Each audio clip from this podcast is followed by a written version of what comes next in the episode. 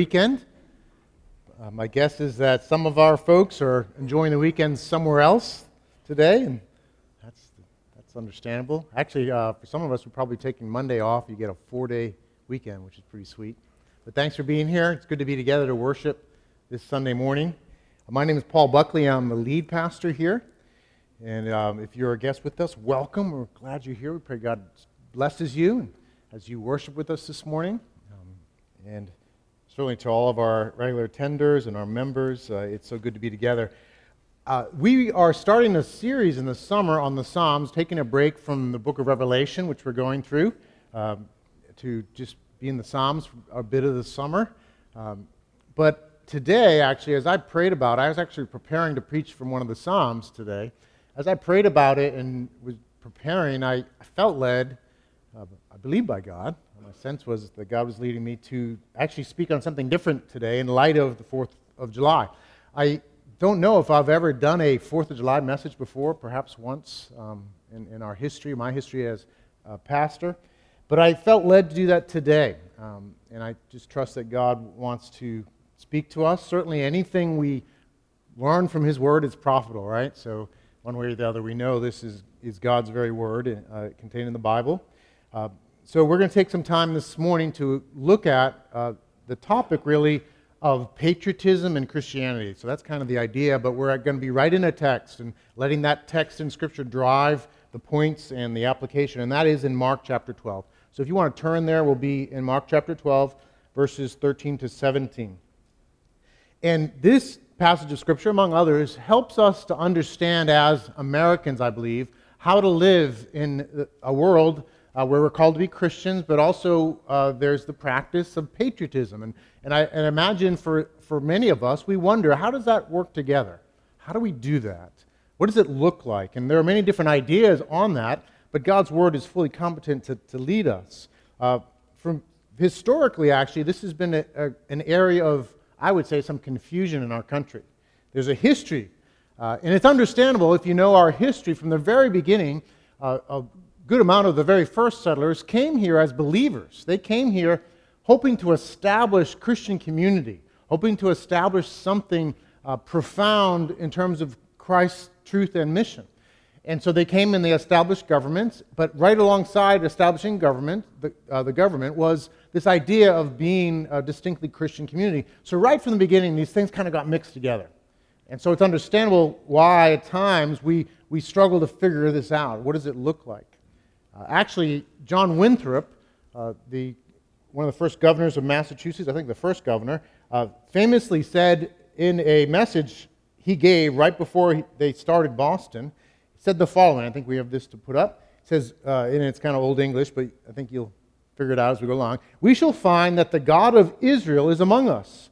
When ten of us shall be able to resist a thousand of our enemies, when he shall make us a praise and glory that men shall say of succeeding plantations, the Lord make it likely that of New England. For we must consider that we shall be a city upon a hill. The eyes of all people are upon us. That's from a message that he gave right before he started uh, the Massachusetts Bay Colony. That quote of being a city on a hill actually has been reused and again and again throughout our history. Um, recent presidents have quoted from John Winthrop from this this uh, message uh, given by him back in 1630. President Reagan, Bush, uh, President Obama, and as recently as the testimony by James Comey, the former director of the FBI, this City on the Hill quote has been used. And many churches this Sunday will follow suit in how they worship. They'll mix and create a, a really fully patriotic worship service. Um, for some churches, that will include things like parading the American flag up to the altar, a pledge of allegiance, singing uh, America the Beautiful or God Bless America, even the Battle Hymn of the Republic, followed by a sermon talking about uh, the country's Christian foundations and God given destiny. What should we do, King of Grace?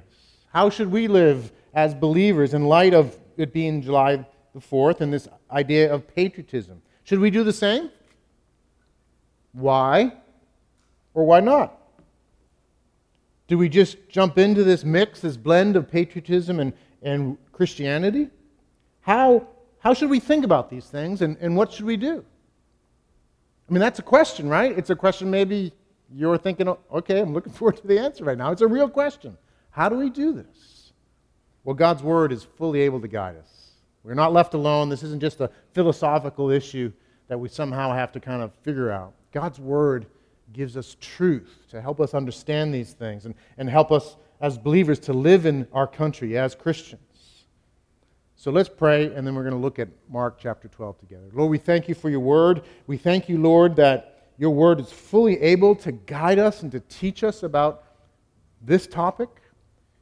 And Lord, you care about how we live in our country. You care about all these truths. You care about how we live out our citizenship in America. So thank you, Lord, for your word. Thank you that you're fully able to guide us. And now we pray, speak to us and teach us. Help me, Lord God, to clearly explain your word, clearly proclaim it, and to lead your precious people in the application as well of your word. Thank you, God. We know you are fully committed to your word and to helping us. And so we ask these things in Christ's name. Amen. Read with me Mark chapter 12, starting verse 13. Jesus is in the temple grounds. This is near the end of his ministry, the final week. He's debating the leaders, and it says in verse 13, And they sent to him some of the Pharisees and some of the Herodians to trap him in his talk. And they came and said to him, Teacher, we know that you are true and do not care about anyone's opinion, for you are not swayed by appearances, but truly teach the way of God. Is it lawful to pay taxes to Caesar or not? Should we pay them or should we not?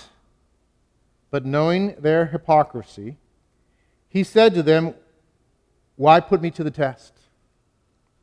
Bring me a denarius and let me look at it. And they brought one.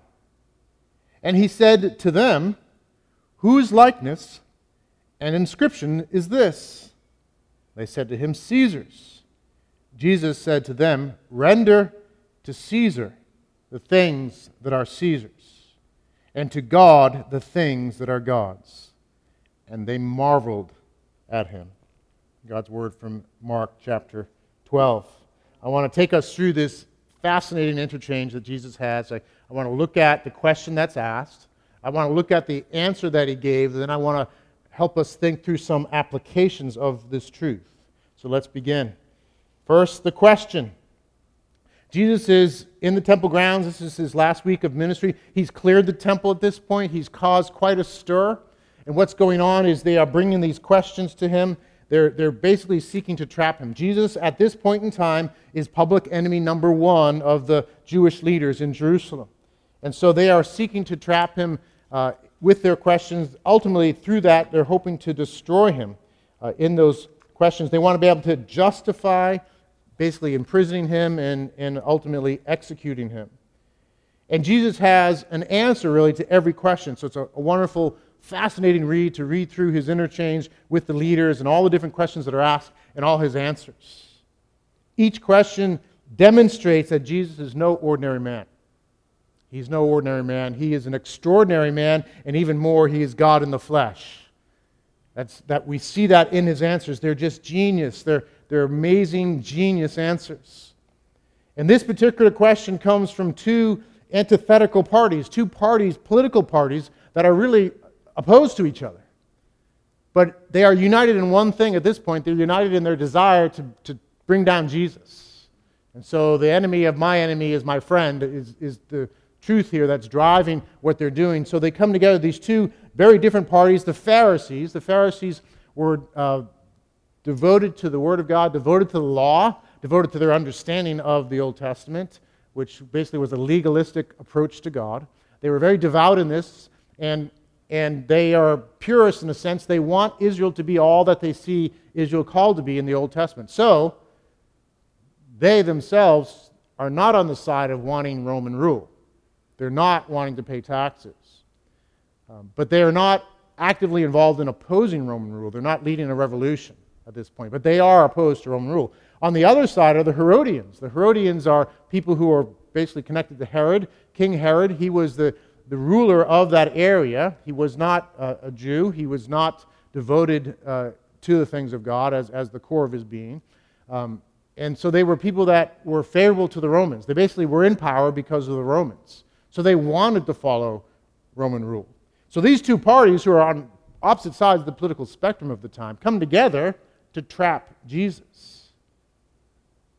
And they start with this extensive flattery about who Jesus is, hoping with that and this almost poetic description of how great he is to somehow snare him to being forced to answer uh, their question, to preserve this reputation that they're laying out and their flattery. Now, Jesus sees through it all, doesn't he? He knows what's going on, and he, he calls them out right away. Right? He, he knows what's going on, and probably most people would understand as well what's going on. He says, Why, why put me to the test? And he could have said at that point, This is a hypocritical test. You, uh, you guys are hypocrites. You're flattering me, you know, and I'm not going to play the game. Just walked away. He could have done that.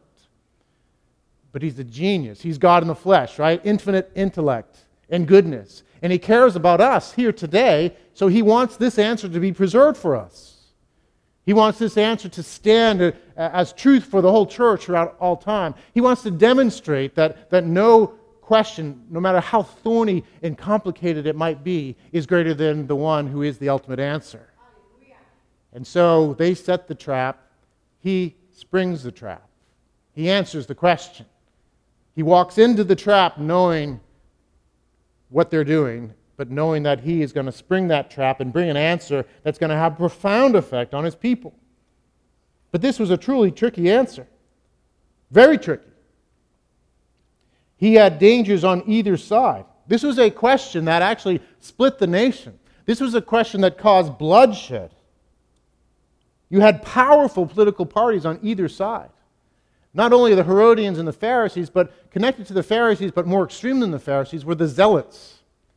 The Zealots were a, a, people who had the same views, more or less, of the Pharisees. They wanted God's reign and rule, but they were willing to shed blood for it. They were willing to, to fight the Romans. Now, historically, ultimately, that party won over, and there was a great battle and a number of battles, and, and the result of it was that they lost. Jerusalem was besieged and destroyed. But on that side were the Zealots who, who opposed Roman rule. And in, in many ways, their thinking was correct in, in many ways, not in every way. Because they knew their Old Testament. They knew that Israel was called as a special nation. They were called as a people to belong to God, to be in covenant with God through the Mosaic covenant and the Abrahamic covenant, this wonderful promise of grace that all who believe are counted righteous and belong to the Lord. And then this covenant of living under God's law in loving response. So they were covenant people who were called to live under Him by His word in the, in the Old Testament, that included being under his chosen king and being free from foreign intervention and living under the, the leadership of the priesthood and the prophets as well. So there was this glorious picture in the Old Testament of what they were called to. So, so they read their Bibles and they thought to have a foreign king, one like Caesar, who cares nothing for the true God, is an abomination. So their thinking was right in, in many ways. But they didn't understand all that God was doing in history. They didn't understand the implications of the exile that had gone on.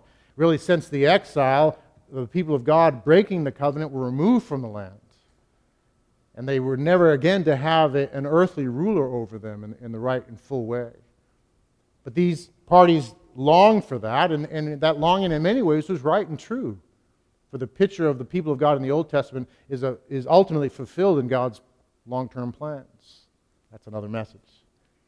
But the Zealots and the Pharisees were, were in that place of, of wanting to have independent rule, to rid themselves of the Romans. On the other hand, were the Herodians and the Sadducees as well, the, the party that really was represented by all the priests, who were there in power because of the Romans. So they bring this question, and there seems to be no way out. Is it lawful to pay taxes to Caesar or not?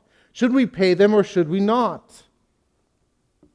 Now, the danger here was if he said it is lawful to pay taxes to Caesar, then the Pharisees and the Zealots and many of his countrymen would be, no, that's terrible. You're, you're compromising.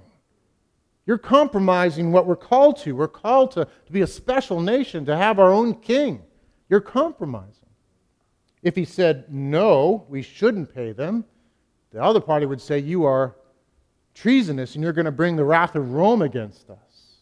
There seemed to be no way out in this tricky question. It was quite a trap.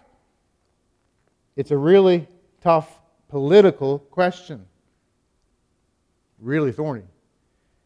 You know, guys, we often find ourselves in similar quandaries, don't we? We live in a country where there are some thorny questions out there.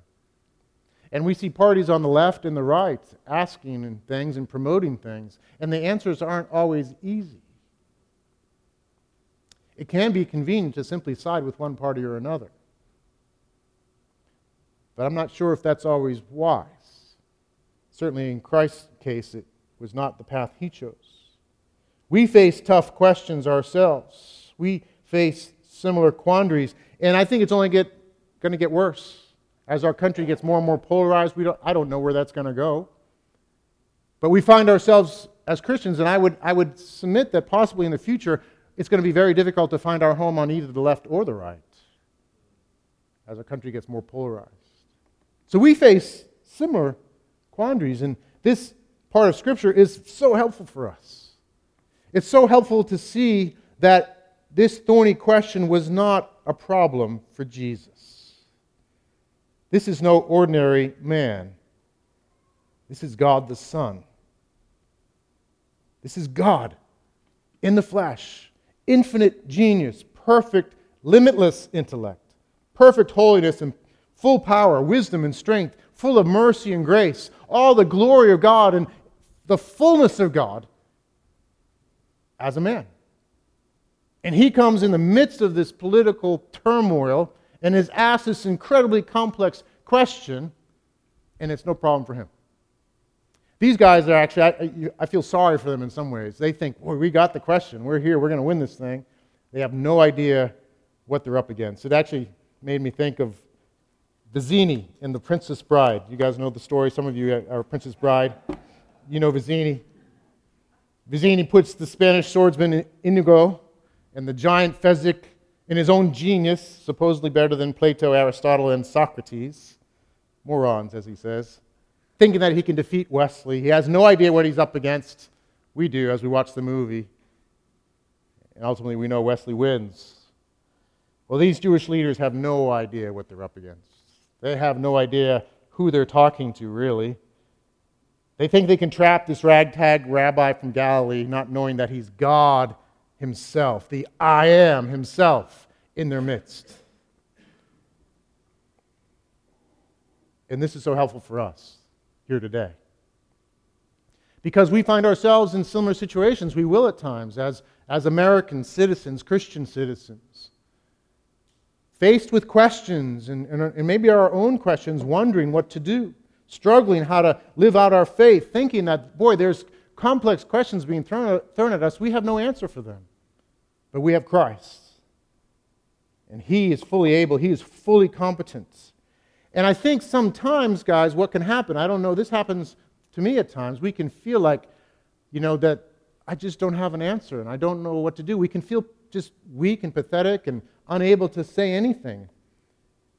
And I think that's what the enemy would seek to do at times, just to make us feel impotent in terms of the political turmoil around us. But we have Christ, and we have His truth. We have the one who has the answers. We have the one to whom we can look. We can trust in Him. We can look to Him. We can look to Jesus, who is able to guide and lead us. Now, I'm not saying that, that somehow He's going to dictate to you, you know, words from heaven that will help you have the perfect re- reply to political questions. But one way or the other, He will answer you and He will guide you. He will guide us as we look to Him because He fully knows and He fully has an answer.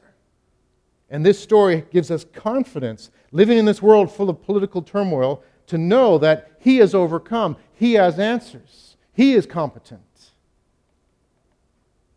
So, one thing I think it teaches us is our, we are to look to Jesus first and foremost. We're not to look to policies and statements of any political parties first and foremost, no matter how good they might seem, no matter how brilliant and, and coherent they might appear. We must look to the ultimate political genius, Jesus Christ, above all others. That is one lesson, I believe, that we draw from this interaction. put our faith in Jesus above all and any others. The answer that Jesus gives here is really fantastic, though. So let's dig into that a little bit. They're trying to entrap him. He calls them on it. And then he asks them for a coin. He asks them if he can see one of the coins they use to pay the tax. Now, that actually asking for the coin is a, is a point. point, one of his answers. It's an aspect of the answer uh, that he's bringing. He asks them to show the coin, and, and by basically by them admitting that they have one of these coins, they are actually answering a, a part of what he wants to say. It's a tacit admission that they had received economic benefit from the reign of Caesar. That's what's going on. So the fact that they have these coins shows that they had received benefit, economic benefit, and the benefit of governance from the Roman government. It's a, it's a tacit admission of that. So, so it's a quiet admission. They're not explicitly saying it, but it's implied, of course, that they have this coin. And that they hold in this coin something that represents the benefits of the Roman government. Now, we know the history of, of the Roman government. We know that it, it was full of abuses. There were all sorts of things that were wrong. But also, along with this Roman government came many real good benefits a stable economy, relatively stable economy, nearly worldwide peace, a fairly reasonable justice system, trade across the vast expanses of the empire, um, the ability to limit crime and corruption common languages, combined learning, all these things were brought to them through the Roman Empire. And so that coin represented those things. And they were admitting by bringing out the coin, they're the ones who had it. Somebody had it in their satchel. I don't think they had pockets back then, their satchel, bringing out that coin. They were admitting that we've received benefit. We use the coins. And all these things come with that coin. So that's part of the answer in, in the interchange we, yes, we have benefited from the Roman government. So they're trying to pin him, right? Should we pay taxes or not? And in a sense, he's turning on them. You're the hypocrite. You got the coin in your pocket. You're asking me the question whether I should pay taxes with, this? You guys use these coins. You're already engaged, involved in the Roman government. His next point is to ask whose image and inscription are on the coin. So we have a picture there. Good. We have a picture of the coin. And there's on one side, the head side, is the head of Tiberius Caesar. And then written around his face is an abbreviated Latin phrase that says uh, Tiberius Caesar, son of the divine Augustus. Uh, so it's all abbreviated, but it says Tiberius Caesar, son of the divine Augustus. Yes, you got it right, the divine Augustus. And then on the other side, it says uh, uh Pontiff Maxim, which means uh, high priest. So it's calling it in the inscription, it's saying that this guy is divine, that he's a religious figure. So just think that this is, this is the people of Israel who worship the only true God, and yet for some of them they're carrying around in their pocket a coin that has a, a man saying he's God. They knew that. They knew that what it said, and it was actually forbidden to use the coin in, in the temple area. They had to exchange the coin for uh, nondescript coins, copper coins, that didn't say anything like this. Didn't say anything about Caesar, didn't have the image of Caesar, so this would have been a, a false image, and then to say it's divine as well would have been blasphemy. So they didn't use this coin, they were forbidden from using it. Jesus doesn't necessarily get at his claims to divinity directly. He doesn't address that here. That is addressed elsewhere, but he's not going after that necessarily. But it was a blatant image on the coin, and yet they still, some of them still use the coin and, derived benefits from it. But he says to them, he asks them, um, whose image is there?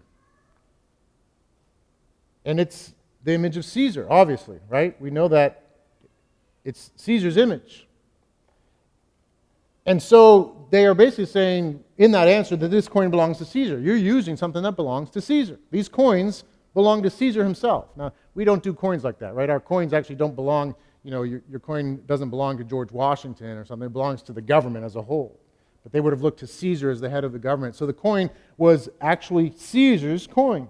And so Jesus responds to them with his famous, fairly well known statement Render to Caesar the things that are Caesar's, and to God the things that are God's. So you've got a coin, and it's Caesar's coin. Give it to Caesar. Render it to Caesar. That's his answer. Uh, it's interesting that he uses the word there, render. Um, they've asked him, is it lawful to pay taxes? Now, these are Pharisees and Herodians. So when they say lawful, they don't mean like legal, like we would think of, like get a lawyer, or one of our lawyers, civil law. They're thinking spiritual uh, law, church law, uh, religious law. Is it lawful? Is it lawful before God? That's what they're, they're saying. Is it lawful to pay taxes? And, and the word pay is different. So it's to render, it's to, not to render, it's to give honor to Caesar. Is it lawful to pay taxes? Is it lawful to, to basically honor Caesar in a way that they would struggle with? That's what the way they phrase it. Jesus uses a different word, as recorded in Greek here. The word is render, original language in Greek, us in English, render. And render is different.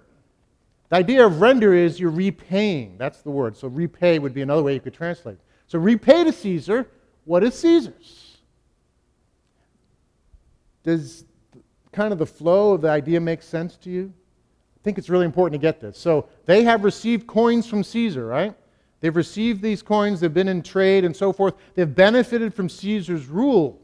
And so having the coins is, is evidence that they have benefited. They've participated in the economy under the Roman government. They've participated with the Roman government, the protection they bring, providing for the economy, all that comes with it, all those things I mentioned. So they've received these coins and they're, they're in their, well, not their pockets, whatever they have.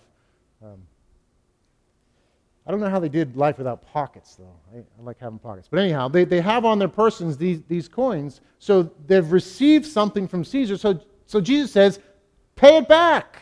Give it back appropriately. Render to him the things you've already received from him in part.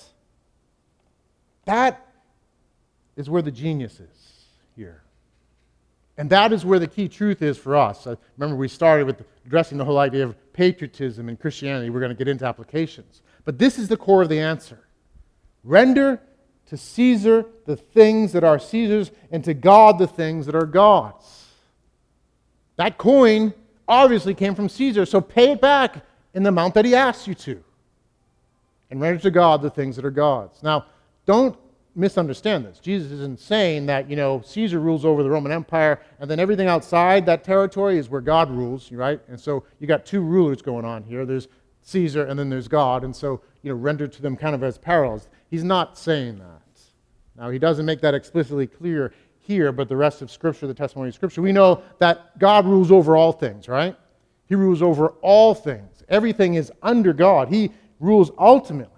But under his rule, under his realm, is the realm of Caesar that he oversees. Caesar has legitimate, legitimate rule under God. And under that rule, there's a rendering, there's a receiving and a rendering that's to take place. So, in some sense, he's saying, live for the glory of God, honor the emperor. That's how we could sum it up. We see that elsewhere in Scripture, this idea elsewhere in Scripture. Romans chapter 13, we have this to project. It's, it's also in 1 Peter. Paul, the Apostle Paul, is teaching, and I would imagine Paul got this whole teaching really out of what Jesus has already said in Mark chapter 12, and he expounds on it with apostolic authority, and we know by the Holy Spirit is the very words of God preserved for us. It says in Romans 13, 1 to 7, profound application, really, of what we're talking about. Let every person be subject to the governing authorities. For there is no authority except from God, and those that exist have been instituted by God. Very important. Get that. Therefore, whoever resists the authorities resists what God has appointed, and those who resist will incur judgment. For rulers are not a terror to good conduct, but to bad. Would you have no fear of the one who is in authority? Then do what is good, and you will receive his approval. For he is God's servant for your good. But if you do wrong, be afraid, for he does not bear the sword in vain. For he is the servant of God, an avenger who carries out God's wrath on the wrongdoer. Therefore, one must be in subjection, not only to avoid God's wrath, but also for the sake of conscience. For because of this, you also pay taxes. For the authorities are ministers of God. Wow, what a phrase. The authorities are ministers of God, attending to this very thing. Pay to all what is owed to them, taxes to whom taxes are owed revenue, to whom revenue is owed, respect, to whom respect is owed, honor, to whom honor is owed. That's quite a passage, and it's really, like I said, just an application of what we're already looking at. And it's amazing to think this is in the book of Romans, right? And the book of Romans was written to whom? The Romans. Good.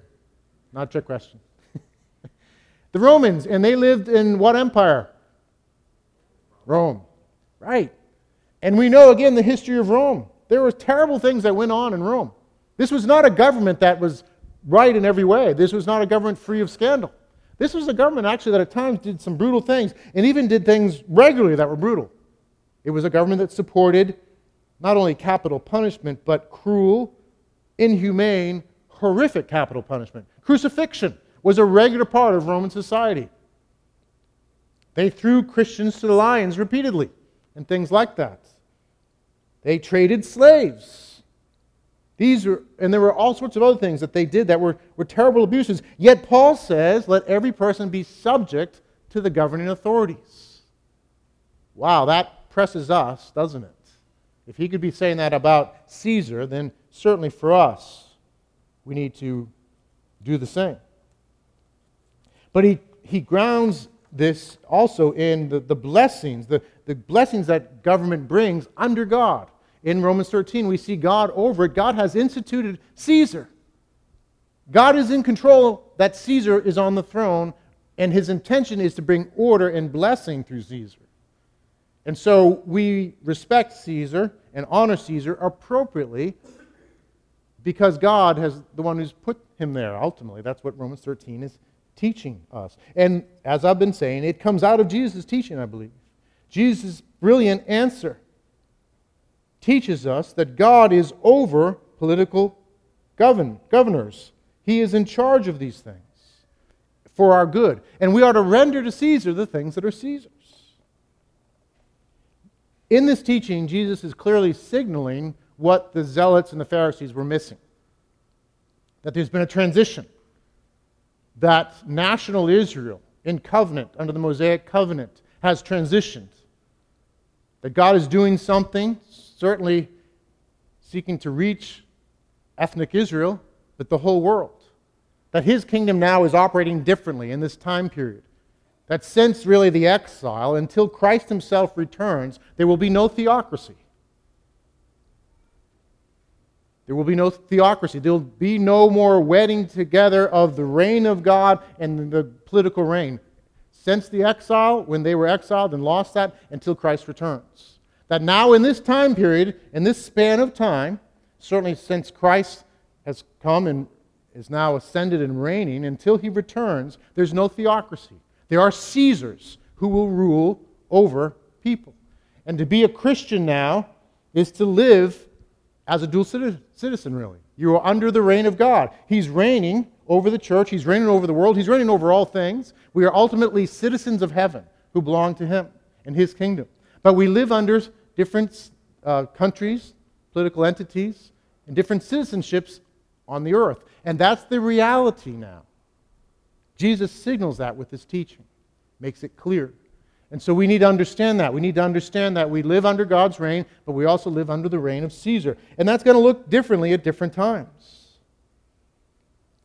But there's no design for a theocracy. Now, that doesn't mean that as Christian citizens we don't have things to say about the reign of Caesar. We don't have ways to participate in that reign. I'm not saying uh, what some parts of the church would say it means totally withdraw from the political scene have nothing to do with Caesar at all. I mean, pay your taxes, but nothing more. I don't think that's what's taught here.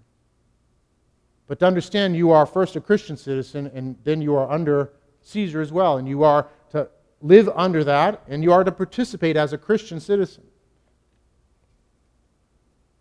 That's what's being taught here, and that is so important to understand. If we don't get this, we're going we're to err. We're going to wander. We're going to seek to create theocracies. We're going to vote differently, I think. We're going to even vote thinking we want, we want a Jesus like figure in office. Now, we want the most capable people to lead us. I'm not saying that we don't. But we can't confuse the two. We have to understand that God is sovereign and there are Caesars that reign, and they're going to look different. They're not going to be Jesus. We're not seeking to bring the full reign of God in our voting habits. It's not achievable. Again, that doesn't mean don't look for good godly qualities in your leaders, but don't make them Jesus. They're going to be Caesar, no matter how good they are, no matter how Christian they are. We could take time, I won't now, just to go through different Christian leaders and the things they did that were good and the things that they did that weren't good. They're all imperfect. None of them are Jesus. And we can err if we're looking to make them Jesus. We can vote for someone because we think this will be like Jesus, when it might be a non Christian, even a, a anti Christian person who will be the most effective Caesar in our time period. I don't want to be simplistic in my answers, but I just want to push us a little bit to think through what Jesus is saying and the implications for us. But we live as dual citizens in the time period. We live as citizens of heaven and citizens of this earth, just as we can be dual citizens of countries. Right? You can be a dual citizen of, of the United States and, and just about any other country in the world. I know for me, I, I looked at the possibility of being a dual Irish citizen as well as an American citizen. Now, I treasure my American citizenship, don't get me wrong. But I can be a dual citizen. I, I don't know, are there any dual citizens with us? Or probably a few of us? Yeah, dual citizens. So, uh, Britain and the Dominican Republic, you can be dual citizens with, with those countries as well. So, we can live as dual citizens. And as Christians, we do live as dual citizens. And we need to understand that. So, do you understand that? that you are a dual citizen. You have the first and foremost obligation to heaven, but you also have an obligation to Caesar. It includes paying taxes. It, it includes things like participating in local politics, being a good citizen in town, state, and federal politics. It includes serving your country. To render to Caesar the things that are Caesar's is not just simply the coin that you pay, it's, it's on many levels. And so our country uh, allows its citizens to serve in the military. I think that that is a great way to render to Caesar what is Caesar's appropriately, and many in our midst have served our country heroically. I think it means that you can celebrate the 4th of July. I'm going to celebrate it. We're actually having a party. We invite everyone to come over to celebrate it. It's not a church sanctioned party, by the way, so we're not having to confuse these things, but it is a party that we've invited the church to. Um, we're going to celebrate the 4th of July there. You can wear red, white, and blue. But the church is not in that saying somehow American citizenship is on parallel with heavenly citizenship. But we can celebrate. We can honor those who have served in, in the military. We can honor those who serve in government. I, before I was a pastor, I worked for the U.S. Army. We can do all these things without making patriotism, our citizenship, high and a higher ideal than the worship of God. Rendering to Caesar is an important principle that should shape our understanding of patriotism and our participation in government. Let me, in the final section, in the two minutes I have left, which I'm going to have to go over just a little bit, but just let me talk a little bit about some other applications so that we can think through this as well.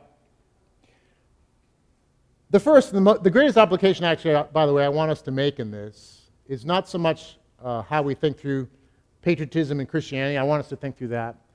But the, the biggest application is Jesus is amazing. Jesus has the answers.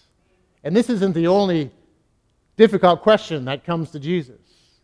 There's a difficult question actually that was there before time began that Jesus came to answer. It was this How can a holy God, perfect in every way, totally good without fault. How can a perfectly holy God who does cannot tolerate any sin, any evil at all? How can this holy God love sinful people?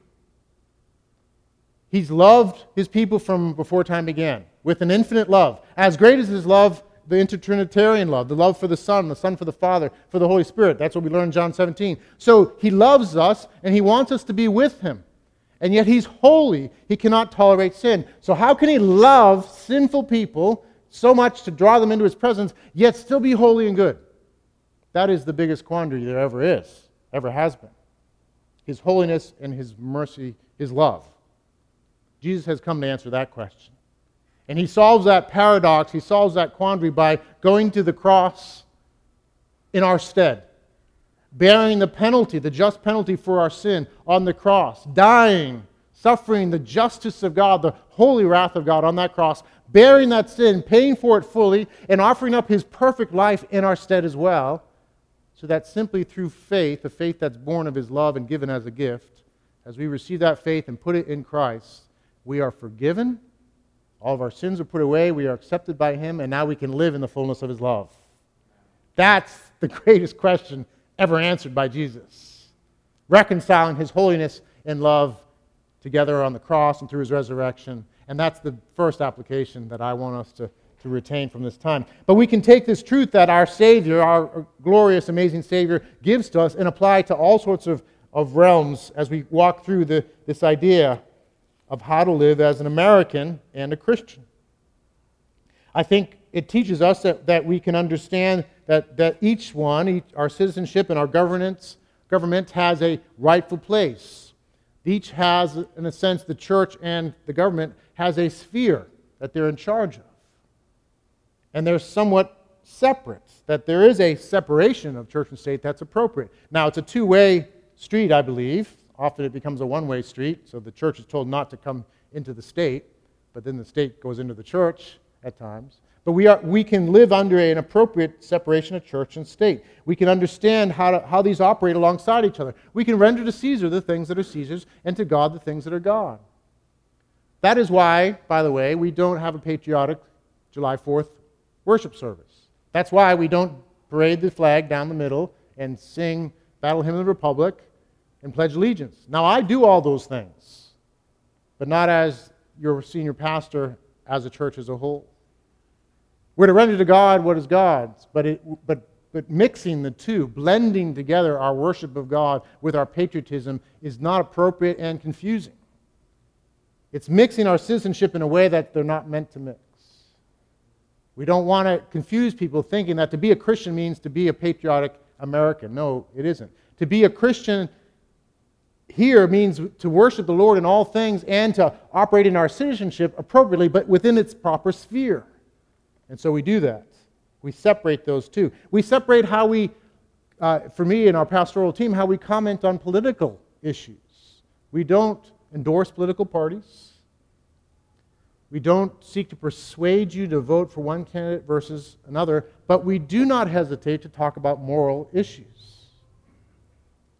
I'd encourage you to think through how you vote and, and what parties you might belong to or not and to think through as a Christian, and to be able to separate the difference between being a citizen of heaven and a citizen of the U.S.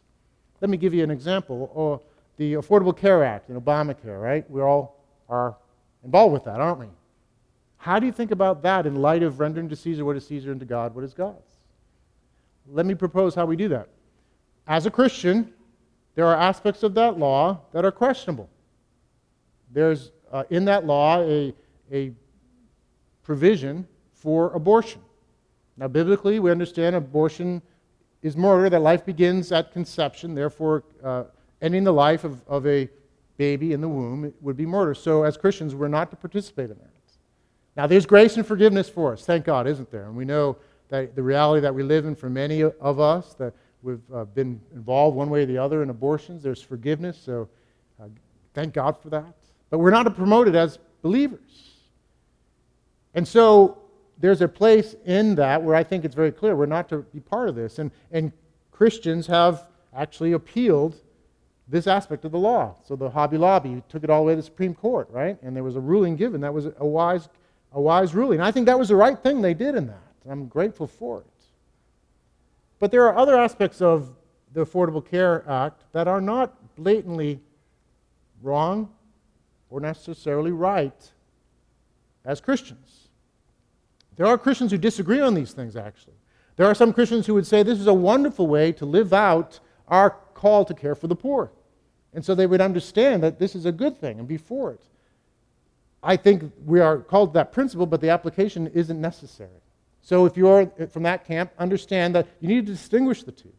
If you are on the other side thinking, wow, big government always leads to repression of the church, so the, the smaller government, the better, understand that that's not necessarily a biblical principle, that's a wisdom principle. And so if you're on that side, distinguish your citizenship from your citizenship in heaven. I think we can apply that to many things in our politics. Just understanding we render to Caesar what is Caesar and to God what is God's. We separate these things appropriately and not to combine them. This is a mistake that the country has made in the past. We have tied our Christianity to political causes. It started right in the beginning, as I read from John Winthrop. It went on during the Revolutionary War. Actually, Mark Noll, I won't read the quote, but Mark Noll, a historian, Christian historian, uh, says that uh, the cause of the great moral decline, so after the Revolution, was one of the darkest times in our spiritual history as a country. Uh, some would say even darker than now. It was a dark time. Mark Noll says it's because the revolution had such momentum, it combined for all the Christians their patriotism and their Christianity. There were actually pastors who were excluded from the pulpit because they weren't patriotic enough after the revolution. So they were so married together that it actually hurt the church. And what he says is the decline of the church came from the wedding together of patriotism and Christianity, making basically blurring those lines, making them one. So let us be wise in how we think through those things. There are many other applications as well. I hope the principle is clear for you that we are to render to Caesar the things that are Caesar's, and to God the things that are God's. Perhaps today and this weekend, that just means that you're okay with us not having the flag and not singing the Battle Hymn of the Republic, but you're going to go out and celebrate the 4th. And you understand how to do that, that you can render to Caesar the things that are Caesar, Caesar's and, the, to God the things that are God's. Let me pray for us and ask the Lord to help us live in light of these things, to walk out this truth together. Lord, we thank you for your word. We thank you that you've given us truth. You've not left us alone to try to figure out how to be Christian citizens, how to be both members of your kingdom and members of this country. Give us wisdom, Lord, how to walk it out. Give us humility. Clear up any misunderstandings.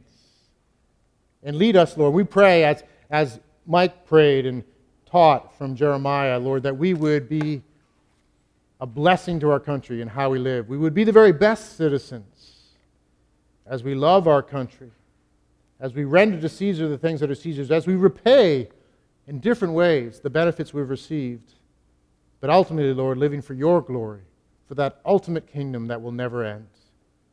We thank you so much and pray this in Christ's name. Amen.